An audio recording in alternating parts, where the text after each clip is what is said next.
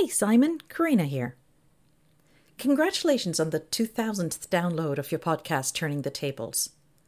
The episodes have been really full of positive conversations that have left me feeling empowered, reminding me that it is possible to tilt an adversity, to make peace with parts of it, and to turn it to our own advantage. And thank you for inviting me to be part of this very special COVID episode. You asked how this COVID era has been a gift to me. Well, in the first week, I felt as if it was the end of the world. There was a speed with which we dealt with new news and rapid change, a tumultuous week of scrambling to get to where we needed to be, of spinning on a dime to make technology work for us as we aimed to shelter in place. And then suddenly, as if the globe had hit the brakes hard, life came to a screeching halt. I'm fully aware that for those dealing with grief and loss and exhaustion, these times will truly feel like the end of the world. And they're in my prayers, as it's their work that enables me to shelter in safety. But I also think that, like me, there will be a group of people who will be able to look back nostalgically on these precious weeks. And here are just a few of the gifts that COVID will have left behind for me and for the world. The first is the gift of time. I'm blessed to have my adult children all asleep under the same roof, sharing meals together.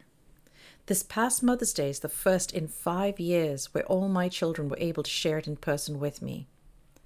But bigger than that is this treasure, this pocket of time together. I'm valuing these moments of deep, unhurried, and uninterrupted discussions. We're discovering the adults that they're evolving into, their dreams, their values.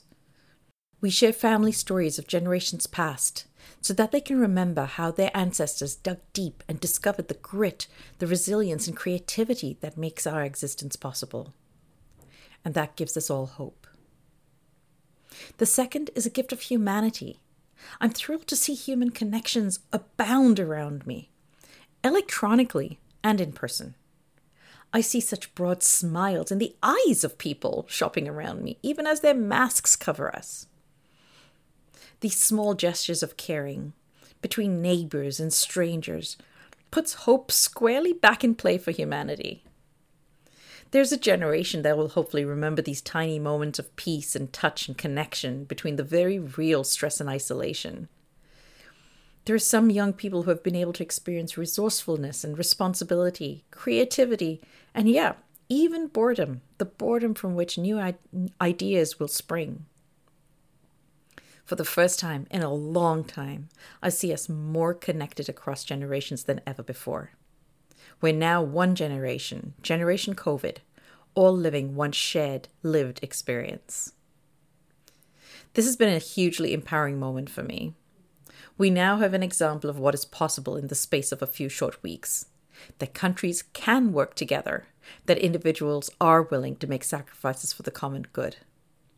I see this as a dress rehearsal for our ability to handle and tackle climate change. Working together, realizing that the constraints we thought were around us will move to meet the situation at hand. Working together, creatively, to imagine solutions where there were none before. I've always been driven by family and possibility. And COVID has given me the gift of hope that humanity will rise to meet this and the next challenge and that we can and will work together.